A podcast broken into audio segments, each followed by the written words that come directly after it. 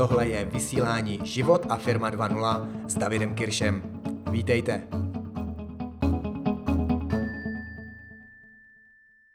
V e-mail marketingu mám heslo, které je se mnou posledních pět let. Je to heslo pomáhej, pak prodávej. Rád bych vám ho vysvětlil a to, jak se týká e-mail komunikace a jaký má vliv na to, jak e-mailem dneska prodáváte. Podívejte se na svoji e-mailovou schránku.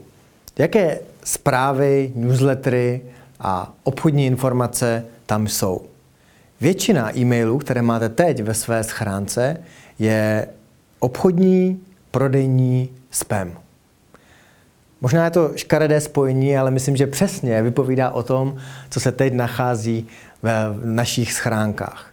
Je to totiž e-mail, který je z 90% prodejní. Většina firm ve chvíli, kdy komunikuje se svými kontakty, se svými zákazníky, a teď mluvím především o e-shopech, tak jejich komunikace je prodejní.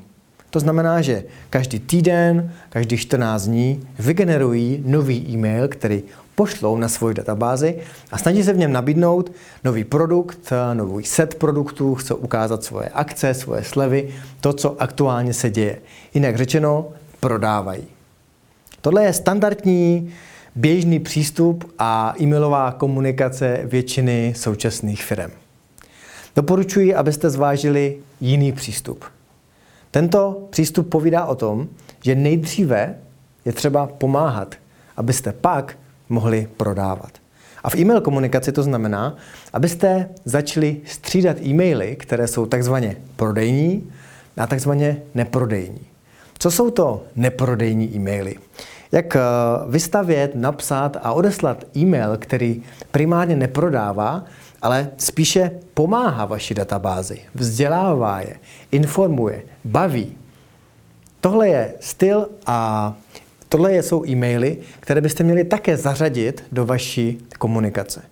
Pokud totiž jenom posíláte prodejní e-maily, je to takzvaný tvrdé tlačení neustále a dokola, co se stane na druhé straně. Člověk si zvykne na tento váš styl a jeho pozornost klesá. Jeho zájem o tyhle prodejní a obchodní informace vlastně opadne.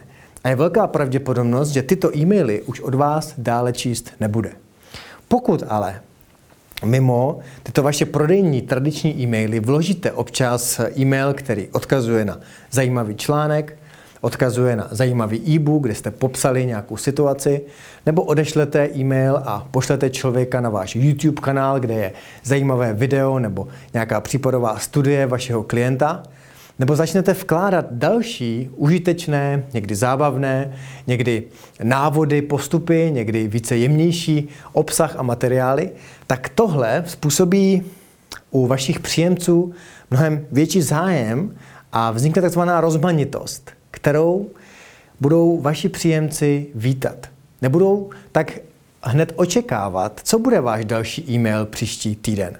Budou se tak trošičku těšit na to, co zase připravíte, co zajímavého pošlete.